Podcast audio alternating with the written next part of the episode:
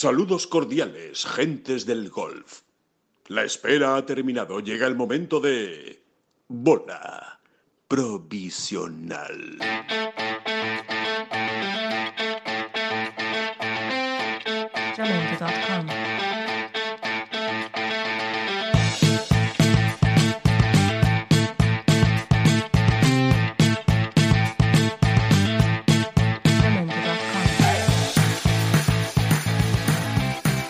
Hola, ¿qué tal?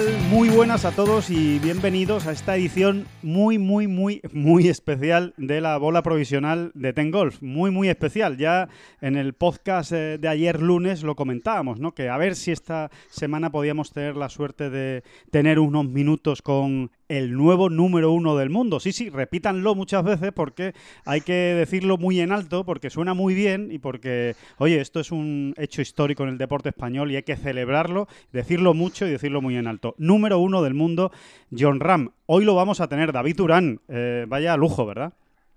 Pues sí, vaya lujo. Y eh, exactamente, es que el deporte español, sobre todo desde el año 92, ha tenido muchos números unos en, en bastantes disciplinas, pero la, la del golf se resistía ¿eh? Sí, desde sí, el sí. año 89. Ujú. Así que vamos a cantarlo bien alto y vamos a celebrar eh, pues eso, el estar con, con John un rato.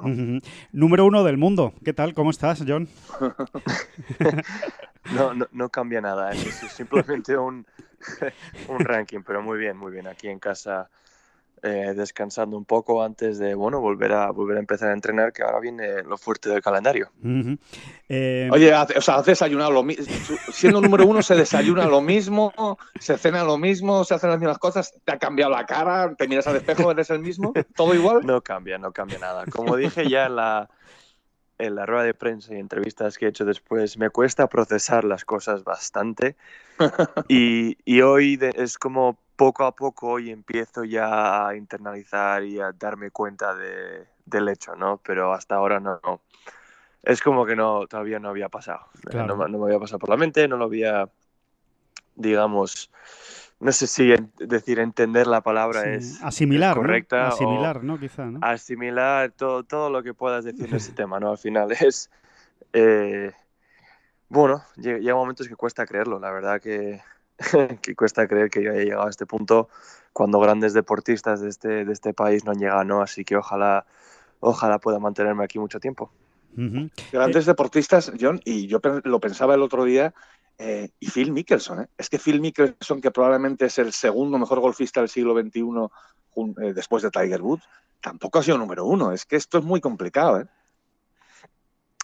Sí, sí, lo que pasa es que has dicho la clave, ¿no? Yo creo que Sergio, Phil y otros varios no llegaron simplemente porque tenían un tal Tiger Woods delante, ¿no? Al final Mm. llega un punto en el que desde 1998, que se hizo el número uno, hasta que 2009, 2010, era prácticamente imposible quitarle ese número uno. Lo único fue Vijay Singh ganando nueve torneos en un año. Es la, la única vez que él, que él se lo quitaron, ¿no? Así que es... eh, es bueno, es difícil explicar. Yo creo que hemos llegado a una era en la que hay muchos jugadores, igual estamos entre 5 y 15 que, bueno, que con un par de años buenos pueden llegar a este punto, ¿no? Así que ojalá, bueno, empiece a jugar muy buen golf como han hecho muchos y, y me pueda mantener aquí mucho tiempo. Eh, John, de, todo lo que te ha pasado en las últimas, bueno, vamos a decir algo más de 24 horas, ¿no? 36 horas eh, más o menos, eh, desde que ganaste el Memorial hasta ahora, de todas las felicitaciones que te habrán llegado, de todos los mensajes, de todo lo que has podido ver, me imagino por redes o de la repercusión que, ha podido tener en España, ¿qué es lo que más ilusión te ha hecho? ¿Qué es lo que más te ha llamado la atención o lo que te ha llegado más? Que, hayas dicho, coño, qué bonito es esto, qué, maravilla, o que, o que te hayas emocionado más en todo, en todo este, en todas estas horas.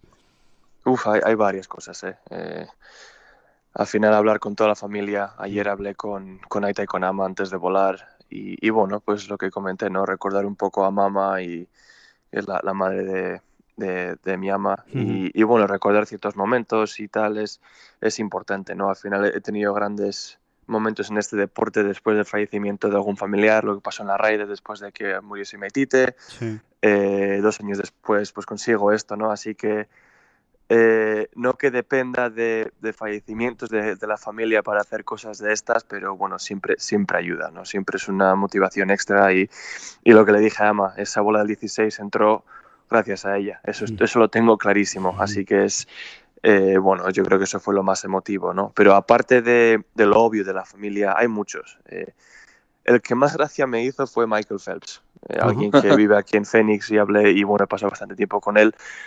Que claro, para alguien que ha conseguido lo que ha conseguido, no sé si será, no sé, suficiente lo que hice yo el otro día. Y pues mucha gente me escribe y me dice, oye, enhorabuena, tal. Eh, y bueno, él, lo, único que él me dijo fue, eh, me, ¿qué, me, ¿qué me puso? Se me puse buena, buena victoria, nano, y ya está. Punto. Nada más, ¿no? no, no como, como, algo muy normal, claro, un tío que ha ganado tanto sí. olímpico, ¿no? Igual. y ya me quedé un poco en plan, bueno, pero luego también, una vez te acuerdas, bueno, te acuerdas, ¿no? Una vez piensas en lo que ha hecho, es, bueno, comparado con lo que él ha hecho no es nada. Sí, pero... pero también recordar a todo, todo jugador con el que jugué de pequeño, de amateur, uh -huh. Eh, si no puso algo en Instagram, si no me escribió, eh, algo pusieron, ¿no? O sea, de todos los que, todos mis compañeros de Blume, eh, chicos y chicas, jugadores con los que jugué de pequeños, todos con los que compartí mucho en España, me han escrito de alguna manera, ¿no? Y, la verdad que, pues ver dónde hemos llegado, eh, sobre todo en el golf español, ¿no? Ver dónde estamos todos y dónde estoy ahora, espero que les valga para ver que, que que no es que cualquiera pueda llegar, pero que, que, ellos empezaron como yo, estuvimos en los mismos sitios como yo y que si se empeñan algún día llegarán a, a lo más alto, ¿no? Así que eh, ojalá, ojalá ellos también empiecen a llegar a, a, los grandes tours y a competir y bueno, y que me den peleas por todo esto. Pero hubo, hubo muchos que me felicitaron, la verdad que es, que es un honor que todos se acuerden y, y bueno, eh, me, me, me dieran ese pequeño homenaje. Pero hablando de homenaje, yo creo que el más, igual lo más curioso que no me esperaba es que, que, en Barrica estén preparando un homenaje para mí. Ay, y, y, bueno, la verdad que eso es esto un honor, ¿no? Es un pequeño pueblo, poca gente sabe de él, sobre todo aquí donde vivo yo, y, y bueno, que, que en casa te quieren reconocer los méritos es siempre un orgullo. Pues eso, es una, uh -huh. eso es una maravilla, efectivamente. No, no es fácil, además, ¿eh? ser profeta en la tierra de uno y que, y que, y que le traten así. Así que eso tiene, tiene mucho mérito. A mí, de, lo, de, lo que te, de, lo que, de todo lo que te han puesto, te han puesto muchas cosas. A mí me ha hecho mucha gracia, no sé si lo tuviste oportunidad de ver, el mensaje de Henrik Stenson, que además es que él tiene mucho, ah, sí. un gran sentido del humor. entonces Y puso, sí. puso la foto en la que tú le estás firmando la. la eh, él te está firmando la camiseta. Y dijo: ahora, uh -huh. ahora vas a ser tú el que me tengas que firmar la, la camiseta a mí. O sea que. Que... Sí, sí, sí, sí, es curioso. Es curioso, es curioso. Sí, la verdad sí, que aquel, aquel, día hubo varios que me firmaron la, el polo eh, y dos de ellos se convirtieron en compañeros de Ryder Cup, que fueron él y Paul Casey, ¿no? Al final, obviamente ninguno de los dos se acuerda de ese momento, pero yo nunca me voy a olvidar, ¿no? De, encima Paul Casey me acuerdo, no sé si hizo más nueve o algo así ese día, uh -huh. jugó fatal y ahí estuvo, paró para firmar a todos los niños que estábamos ahí y yo siendo uno de ellos, ¿no? Así que es... Eh, las casualidades de la vida, ¿no? Lo curioso que es, nunca sabes dónde vas a acabar. Así que eh, la verdad que me hizo mucha gracia. Se me había olvidado, la verdad, se me había olvidado lo que había puesto Henrik. Y, y seguro si le veo, espero que lleve una, un polo blanco para poder firmárselo. Qué bueno, eso, eso, hay que verlo. Ese, ese, ese, momento hay que, hay que grabarlo para que. Para, bueno, seguro que lo va a grabar extenso y lo va a subir. O sea, eso no, eso no hay ninguna, ninguna duda. Que, mm, eh, David, yo Oye, creo John, que nos vamos al, al, domingo, ¿no? Si te parece. Sí, sí, sí. Al final hay que pensar que John tiene hoy bastantes compromisos. Vamos al, al grano, vamos al grano eh, del tirón, porque ah, podríamos estar horas y horas, ¿no? A ver, John. Mmm, una curiosidad que tengo. ¿Consideras que, por ejemplo, los primeros 63 hoyos de, del Memorial que jugaste mmm, van a ser muy difíciles de repetir? Yo creo que en las sí. condiciones que estaba ese campo, 63 hoyos, porque realmente fue así, fue como un todo, ¿no? Como un bloque de juego espléndido y, y sobre todo me quedaría con los 27 del sábado y los primeros 9 del domingo. ¿Consideras que eso va a ser difícil de repetir y que han sido digamos, tu mejor tramo de golf de, de tu vida, incluso, quizá? Posiblemente, sí. Jugar incluso la vuelta del, del viernes, uh -huh. el sábado y los nueve primeros del domingo con solo dos bogies, increíble. Exacto. Uh -huh. Increíble. Y luego, bueno, al final eh, el campo, pues eso, sacó, sacó las uñas, ¿no? Yo había, había jugado un golf prácticamente perfecto hasta ese momento y sabía que en algún momento iba a fallar, pero no, no me esperaba de esa manera, pero sí, eh, prácticamente de lo... Es que no sé si no lo puedo decir. Es- el sábado fue probablemente la mejor vuelta de golf que he jugado en mi vida. Sí. Y, el jueves, viernes, pues cerca. O sea, al final, la gente que no, que no jugó el campo no entiende lo difícil que estaba, cómo se estaban quemando las calles, cómo. Cómo lo estaban los greens de duros, el viento que hacía, porque sin viento hubiese sido manejable, pero con el viento que hacía, al tener que sacrifi- sacrificar simplemente el, el- el ir a bandera, ponerla en green, eh, que es lo que hice muy bien casi toda la semana, ¿no? Me sorprendió cuando me dijeron que, que yo iba liderando la proximidad al hoyo con, no sé si eran 35 pies. Yo le dije a Adam, "Joder, pues lo único, estoy rezando a ver si la pongo en green, hacer dos putts y tirar para adelante. O sea, intentar aprovechar los cuatro o cinco golpes que igual puede ser más agresivo, ¿no? Y, y es un poco lo que hice el sábado y el y bueno, el domingo. Esos nueve primeros hoyos del domingo para mí fueron un auténtico clinic de golf Uf. que di. O sea, sin fallar calles, bueno, fallé, creo que fallé una calle, dos calles, pero sin fallar ningún green. Eh, bueno, fallé el del 8 por, un, por medio metro, que parece que ese green le- ya, ya tenía bastante tela ese día. Eh, hacer verde los dos pares 5, hacer dos pats, empezar con los dos pats al 1, al 2 y al 3, el golpe del 4, los dos golpes del 5. Eh, y iba El como un tiro. eh, seis. El pad del Sí. 6 que que una pena que se, que se paró, eh, que si no llegaba el parón, yo creo que no. Es impresionante Da, ese a, par. a mí no, es- no se me para. O sea, al final, el tener que parar media hora sin calentar mucho, volver, Sí. pues se nota, ¿no? Y se notó el tener que pegar un drive sin estar calentado, pues bueno.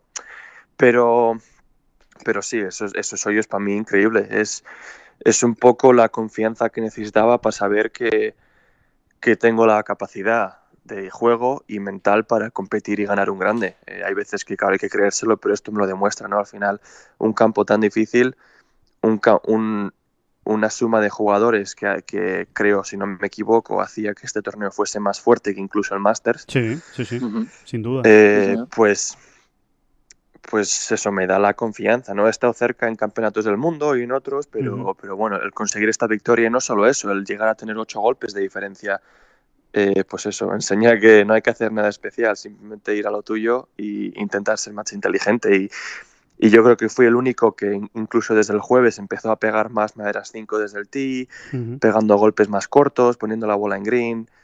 Y bueno, al final de la semana se notó. O sea, pocos drives pegué. Mi media de drive creo que fue menos de 300 yardas cuando muchos estaban muy por encima, simplemente porque no pegaba drive. Y cada vez que pegaba drive Claro. en, en viento en contra. Claro, claro, Ajá. claro, exacto. Sí, sí, sí. Y, mm, eh, John, una, una pregunta. En el, en el momento ese del eh, hoyo 10-11, ¿no? Cuando parece. eh, Bueno, evidentemente los torneos de golf hay que rematarlos, ¿no? Pero sí daba la sensación después de los nueve primeros hoyos que, que lo tenías muy en la mano, ¿no? Y digo, bueno, esto ya, esto ya es difícil que se escape. Pero, ¿qué es lo que pasa en los hoyos 10 y 11? Sobre todo en ese drive del 11, ¿no? Que parece que viene del, del, del hoyo 10, de- del bogey. Mm, Da la sensación, por lo menos en televisión, nos dio la sensación de que, de que te molestó más de lo que podría en ese momento pensar cualquier telespectador diciendo, bueno, es un bogey, lleva 8 de ventaja, tampoco pasa nada. Sí dio la sensación de que te molestó mucho ese bogey, ¿no? ¿O qué? ¿O ¿Cómo fue? El primero no, el del 10 para nada. No, es un hoyo ah. tan complicado que incluso pegando a calle el bogey es muy factible. Ajá. Porque la pones en calle, tienes un hierro 7 en green que está como una piedra, no la puedes dejar a menos de 5 metros y es muy fácil irse largo a la izquierda y tener un par complicado. El bogey era muy factible en el 10, ese no me molestó para nada. Ajá. El 11 me molestó más que puedo pegarle a 150 metros a la derecha y hacer un par relativamente fácil o incluso un birdie, ¿no? Y fue justo el momento que estaba lloviendo y dos gotas de agua que había entre la bola y el palo hizo que la bola saliese para la izquierda y mal. O sea, yo la verdad que hizo un swing muy bueno, me sintió muy bien y cuando la vi salir esperando al fade y salió con un draw y acabó a la izquierda en el agua, pues mano, al final no quería entrar en una mala dinámica, acabé con un doble porque no podía pegar a un layup más cerca del green, tenía un hierro 6 en el tercero, Sí, sí. no podía ser muy agresivo, los tres pads y bueno, eh, por lo menos pude, pude rehacerme bastante rápido, Uf, ¿no? O sea, el siguiente golpe, probablemente uno de los golpes más difíciles del campo, pegué un tirazo y si Ryan no mete ese Ujú. yo creo que otro gallo cantaría. ¿no? Hubo dos momentos claves en, esa, en ese segundos nueve que fueron el pad suyo que metió en el 12 Sí. y mi pad fallado en el 14. Si yo, si uno de los dos no pasa, quién sabe, ¿no? Pero bueno, esto son cosas del golf, eh, cosas del deporte y son cosas que pasan, ¿no? Al final, eh, también podría decir, si no meto ese approach en el 16, quién sabe lo que hubiese pasado. Claro. No, Y- así que- Oye, ah, mira, me- yo me monté una película, entonces tú seguramente me la vas a desmontar ahora mismo, o quizá no, no lo sé. Da la sensación por la tele, ¿eh? porque claro, no podíamos estar allí, de que te retrasas un poco llegando al T del 12, y yo no sé si, si Adam lo hizo un poco aposta o qué ocurrió, si os quedasteis hablando, si él te dijo algo en ese momento, que pareció un momento también importante, sobre todo pensando en el tirazo que pegas después.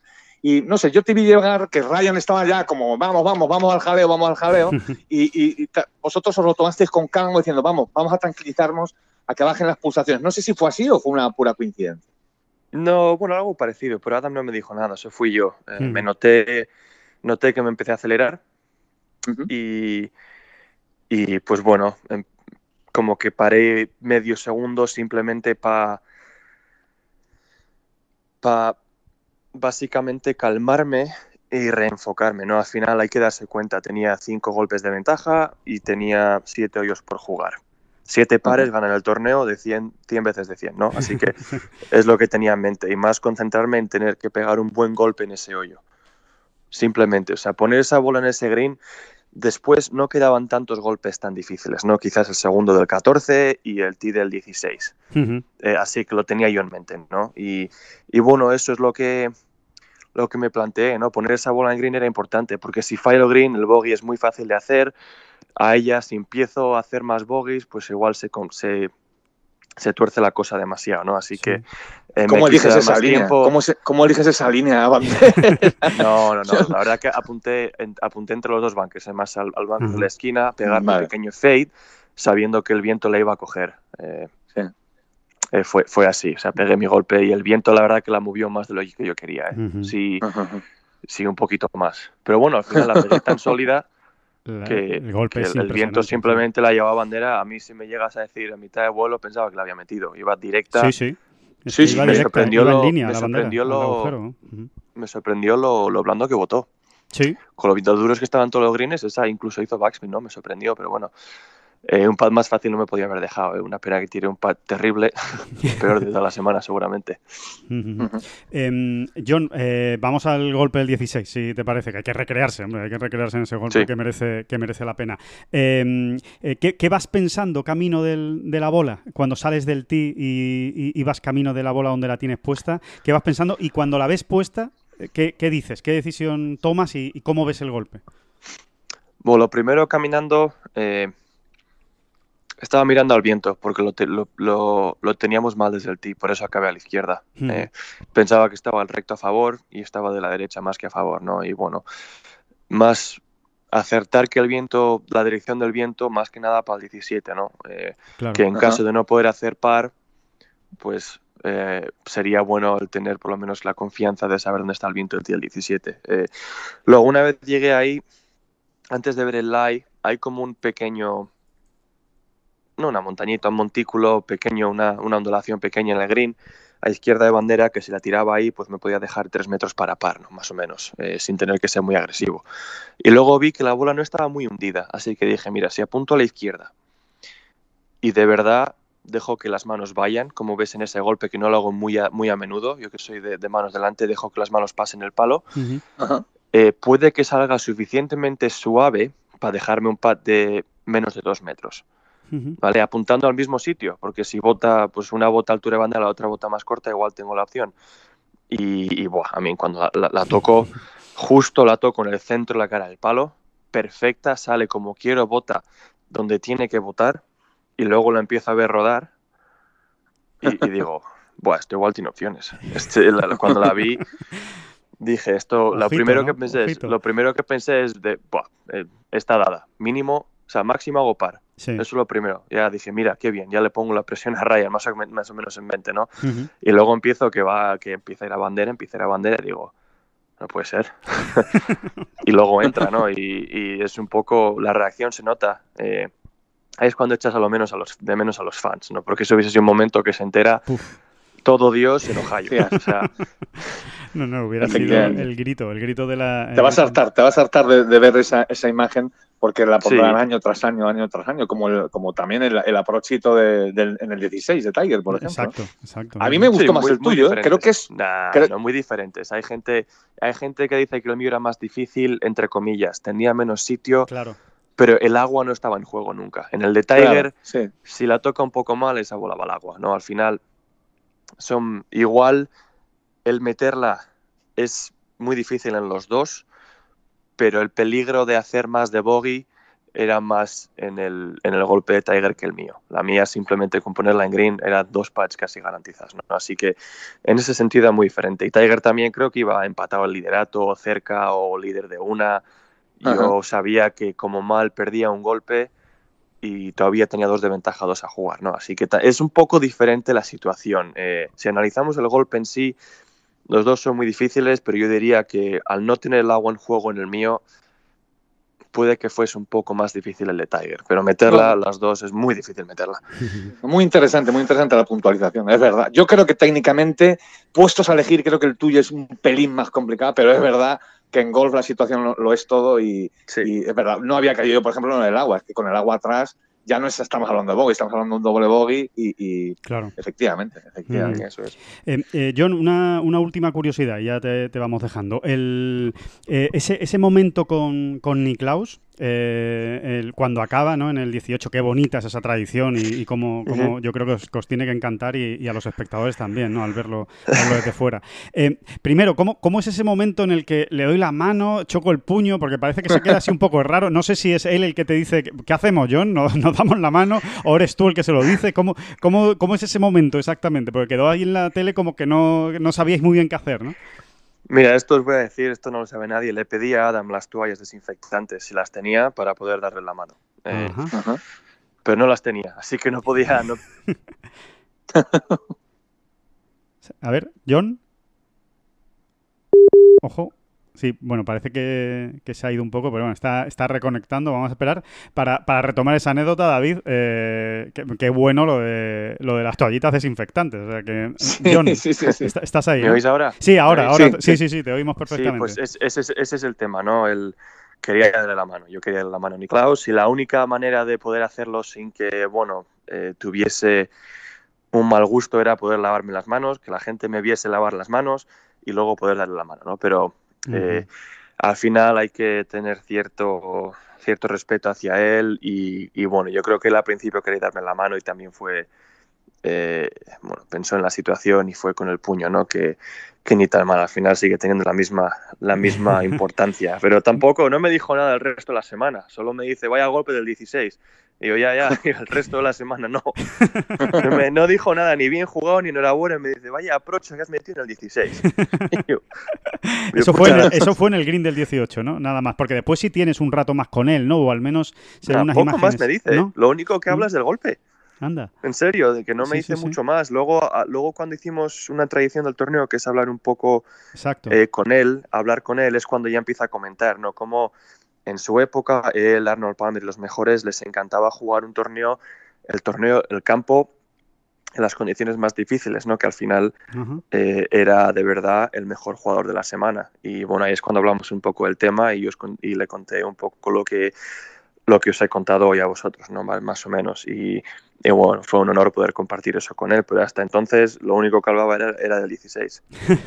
Oye, te, te digo una cosa, John, ¿eh? que es verdad que, hombre, es una pena no haber podido darle la mano a, a Jack Nicklaus, pero te digo una cosa, ese saludo va a ser único, ¿eh? Nadie más le va a hacer ese saludo a, a Jack Nicklaus que, que el tuyo. O sea, para la historia va a quedar como una foto única en el, en el memorial. Todos se han dado la mano y el único que le dio el puño eh, es John Ram. O sea que también tiene su, su cosa especial, ¿no? Sí, la verdad que esa semana va a ser muy especial. Para la gente que no lo sepa, cuando terminé mi carrera universitaria, antes de hacerme profesional, dos semanas antes, yo recibí el, el premio Jack Nicklaus como mejor jugador del año, Exacto. amateur, como número uno del mundo, ¿no? Y eso fue en 2016. Y cuatro años más tarde, estar en la misma sala en la que me dio ese premio como campeón del Memorial y número uno del mundo profesional, con Jack Nicklaus ahí, hacerlo en la casa de Jack, con la historia que tiene todo y el legado que tiene Jack, es, es increíble, ¿no? O sea, la única manera mejor para mí de haberlo poder, eh, de, de igual que me sintiese mejor, es si, el, si, si Sebe tuviese un torneo y lo hubiese ganado y él me felicita Claro. personalmente como el único español que había sido número en el mundo eh, al conseguirlo. No es la única manera de que pudiese ser mejor para mí, simplemente por lo especial que es Sebe para todos nosotros, pero eh, que no quita nada que, que la historia haya sido así, ¿no? Que Mm. cuatro años más tarde, que no es nada de tiempo, llega ahí como número del mundo y campeón del Memorial, eh, donde había estado un año antes, ¿no? Eh, es un par de años antes, ¿no? Así que es, es increíble, la verdad que ya que es un gran, una gran persona, un gran jugador, y, y no solo por lo que hacen en el golf, por lo que hacen eh, con las obras de caridad que hacen y todos los momentos que han tenido, eh, bueno, con los hospitales y con su historia de ayudar a niños, que ayudan en, en Florida, ayudan en, en, Ohio, ayudan por todo el país, ¿no? O sea, todos son grandes benefactores de, de hospitales y, bueno, al final Nationwide también, con esos 10 años ayudando al hospital y, y al torneo, ¿no? Así que es, es ser parte de algo mucho más grande que simplemente el golf y eso es todavía mejor. Sí, señor, en, en, eso él es un especialista, además. Es que es un modelo de, de vida, ¿no? Se podría decir incluso, ¿no? Eh, y modelo sí. para todos vosotros al final, ¿no, John? Porque ese tipo de cosas, una. Realmente, si tienes alguna. No sé, si tienes algo dentro, ¿no? El, y si tienes alma, al final vas tomando nota de esas cosas, ¿no? Son, son muy importantes, ¿no? En la vida, aparte de ser número uno y demás. Sí. Eh, digamos que llega un punto que el golf es secundario, ¿no? Que llega un punto en el que golf es simplemente lo que hacemos, no, no quiénes somos. ¿no? Y luego yo creo que hay ciertas acciones fuera del campo de golf que, bueno, dicta quién eres. Y, y yo creo que eso ahí, ahí enseña Jack eh, lo que puedes hacer. Arnold Palmer fue un, un, claro ejemplo y hay muchos, ¿no? Al final hay muchos que hacen grandes acciones, incluso Tiger, su fundación que lleva más de 20 años ayudando con la educación de los que más lo necesitan. Sí, Al sí. final son todo ejemplos de que no, so, no es solo importante conseguir lo que conseguimos y vivir la vida que vivimos, pero el poder ayudar a los que más lo necesitan. ¿no? Al final tenemos la suerte de poder jugar el deporte que queremos, un deporte muy bonito que es nuestra pasión y, poder vivir la vida que vivimos. ¿no? Y, y, no quiere decir que nuestro talento sea mejor que el de cualquier otro tipo de talento. ¿no? Así que el poder dar la oportunidad a mucha gente de posiblemente crear un futuro para ellos mismos es, es, increíble, ¿no? Así que ahí estamos, bueno, yo poco a poco intentar meterme en este mundo y seguir los pasos de los grandes jugadores que han venido antes de mí. Uh -huh. Uh -huh. Bueno, nos queda, nos queda muy claro, John, que, que el número uno del golf, eh, perdón, que el golf tiene a un grandísimo número uno eh, ahora mismo ahí arriba del todo, no solo por lo que demuestra en el campo de golf, sino por lo que siempre demuestras fuera del campo de golf y por tus palabras, siempre acordándote de todo el mundo, de, también de, sí. por supuesto, de los que no lo pasan bien. Y, y siempre estás ahí, has sido uno de los jugadores más preocupados con todo el tema del COVID-19, de los que más has insistido en que había que tener cuidado, que había que protegerse, que había que tomar las medidas y, y la verdad es que creo que es un ejemplo. Así que solo queda darte las gracias. Gracias por hacernos vivir de esta manera, por hacernos disfrutar de esta manera, por porque nuestro entretenimiento sea todavía más divertido, eh, que nuestro trabajo se convierta en algo tan divertido y, y que podamos pasarlo también. Y, y, gracias también por tus palabras y, y nada, y por, y por ese ejemplo que das de comportamiento. Nada, pues un placer. Muchas gracias a vosotros. y nada, vamos, vamos hablando, John. Vamos hablando con el número uno del mundo. A ver si, si durante mucho tiempo, o bueno, un poquito menos, a ver si hay alternancia, si no hay alternancia. Tú te lo quieres quedar para un rato, ¿no? Eso está claro, ¿no, John? Tú no se lo quieres dar a nadie. Tú estás encantado, ¿no? Sí, hombre, ojalá, pero hay que ser consciente de que esto es muy difícil. Hay muchos jugadores jugando muy bien y jugadores que igual no han jugado todo lo bien que les gustaría, que igual empiezan a jugar bien, ¿no? Como Brooks, Rory, sabemos cómo juega Brooks en los grandes, así que eh, bueno, al final yo voy a seguir a lo mío y seguir intentando, eh, bueno, seguir consiguiendo cosas, ¿no? De momento no eh, voy a disfrutarlo esta semana, mm. pero bueno, la vuelta al trabajo es, es, rápida. Sí, muy rápida. Semana que viene con un campeonato del mundo, nada menos, y después el primer mayor de la temporada. Así que. Pues yo, yo lo siento, John, pero tienes un compromiso con el golf español, que es el de completar el gran slam del golf español. Nos falta el US Open y el PGA. Yo lo dejo ahí ah, sí. y, y, ah, y eso hay que completarlo. Eso hay que completarlo. No digo este año, ¿eh? No digo este año, te damos unos añitos. Vale. vale. Muy bien. Bueno, John, pues muchísimas gracias por estar con nosotros. Un abrazo y muchísimas gracias, John. Bueno. Un fuerte abrazo. Número uno, gracias. Hasta luego, John. Bueno, David, pues eh, qué maravilla, ¿eh? qué maravilla haber, haber tenido a John estos, estos minutos, esta, esta charla tan, tan agradable. Y, nada, vamos, vamos a, comentar, vamos a comentar ahora eh, todo lo que nos ha dicho en 5 o 10 minutos y terminamos esta bola provisional. Ahora volvemos, David.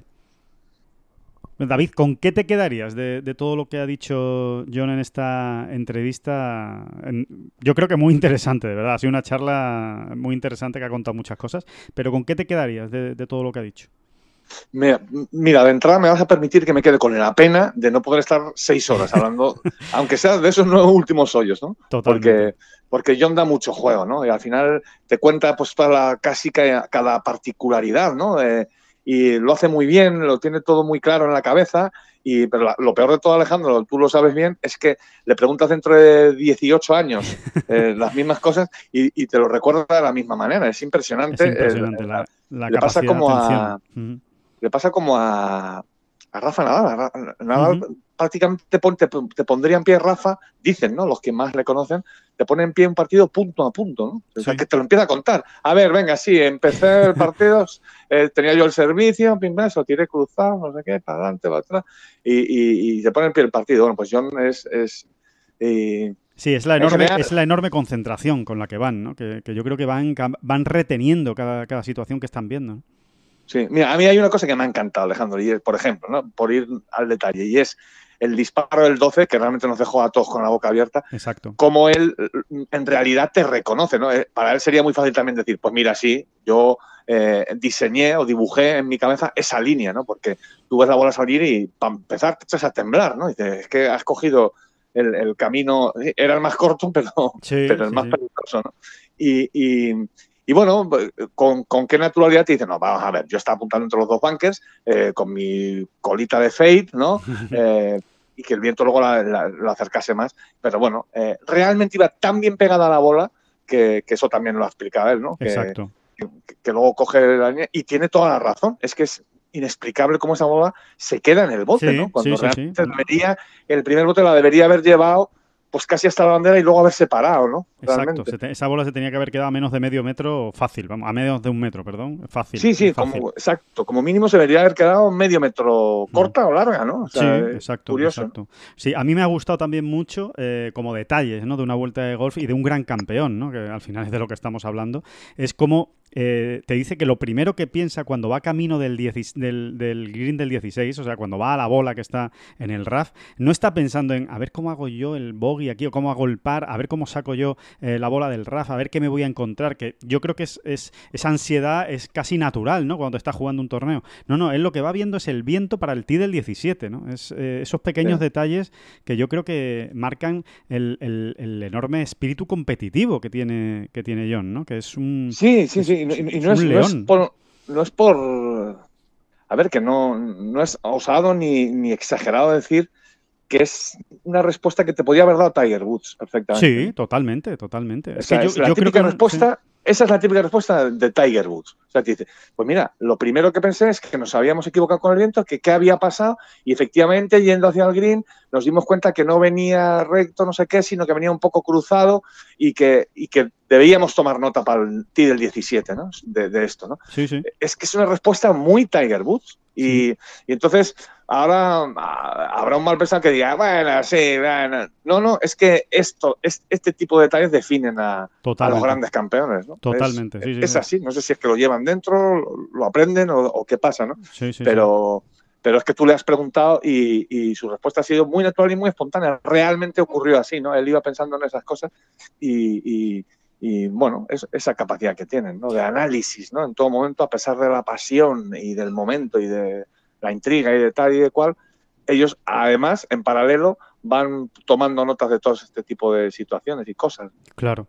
Y, y nada, y ya por, por hacer un repaso así más de las anécdotas, pues muy divertida, ¿no? La anécdota de, de Niklaus, ¿no? De, de- no, no, si yo lo que quería era lavarme las manos para dar esa imagen. Es que, es que piens- es que está en todos los pequeños detalles, John, ¿eh? Al final, si, si, Sí. si lo pensamos, ¿no? Es, es muy importante eso, ¿no? Y dice, y además quería que se viera en televisión, que me estoy limpiando Sí. las manos antes de dársela a, a Jack Nicklaus. No pudo por, porque no tenía esas toallitas, una pena, pero, pero bueno, ahí, ahí, ahí quedó ese, ese, ese saludo y después la felicitación de Michael Phelps. ¿no? Y Que por, y por que- respeto a él, ¿no? A- Sí, sí, final hay por que pensar que, que.